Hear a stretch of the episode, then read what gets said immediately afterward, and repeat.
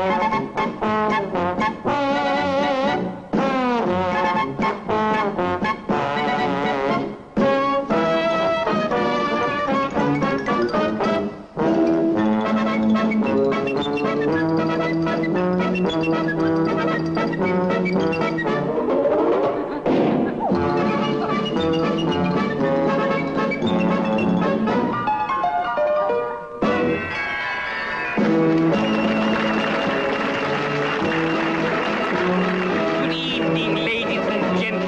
Welcome to Do Not Adjust Your Set. Good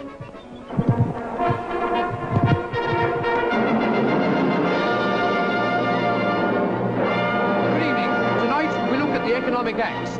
Why does it fall? Where does it fall? And who put boot polish in my bed on Tuesday? Come on, own up. If you don't own up, I shall talk about the economy for two hours.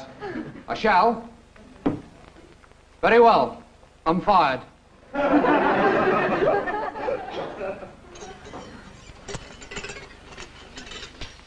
Good morning, Chancellor. I've got the latest government spending figures here, and I know you won't believe it, but I believe that we can save 128 million pounds. Oh, how are you? Well, look here, Forsyth. I, I'm not terribly good at figures. Uh, I failed O level, and um, quite honestly, you'll just have to make it a bit simpler.